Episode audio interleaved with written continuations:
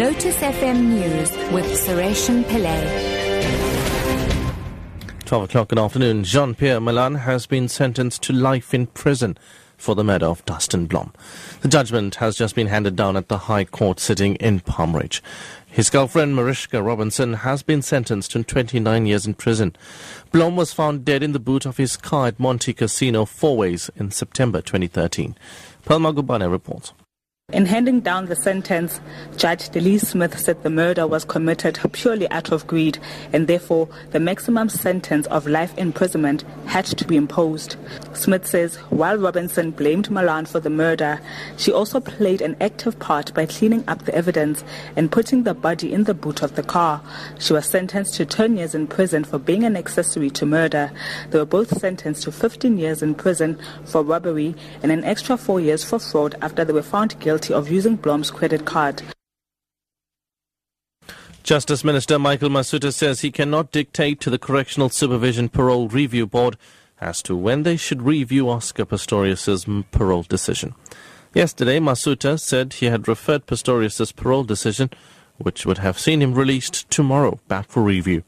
The minister says the latest developments in the Pistorius matter are common in the Correctional Services Department uh, deal with at least 10% of parole applications. I reject a significantly large percentage of the applications that are brought uh, to my attention for various reasons. I am trying to inculcate a culture not to cut corners to adhere to the prescripts of the law. The only difference is that this case does not involve life imprisonment.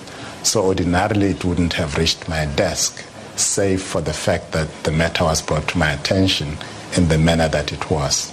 An interministerial committee on visa regulations will meet today to deal with what President Jacob Zuma has called unintended consequences of controversial new measures.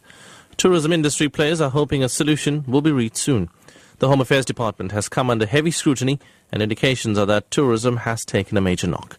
The measures have seen Tourism Minister Derek Hanekom and Home Affairs Minister Malusi Gigaba clash in public. Mashlatsa Gallants reports. Deputy President Cyril Ramaphosa has the hard task of finding the middle ground to save the tourism industry from decline, but also not to compromise on national security. South Africa's new regulations require visitors to provide biometric data when applying for visas, a major problem for large countries like China as South Africa has consulates only in two cities there.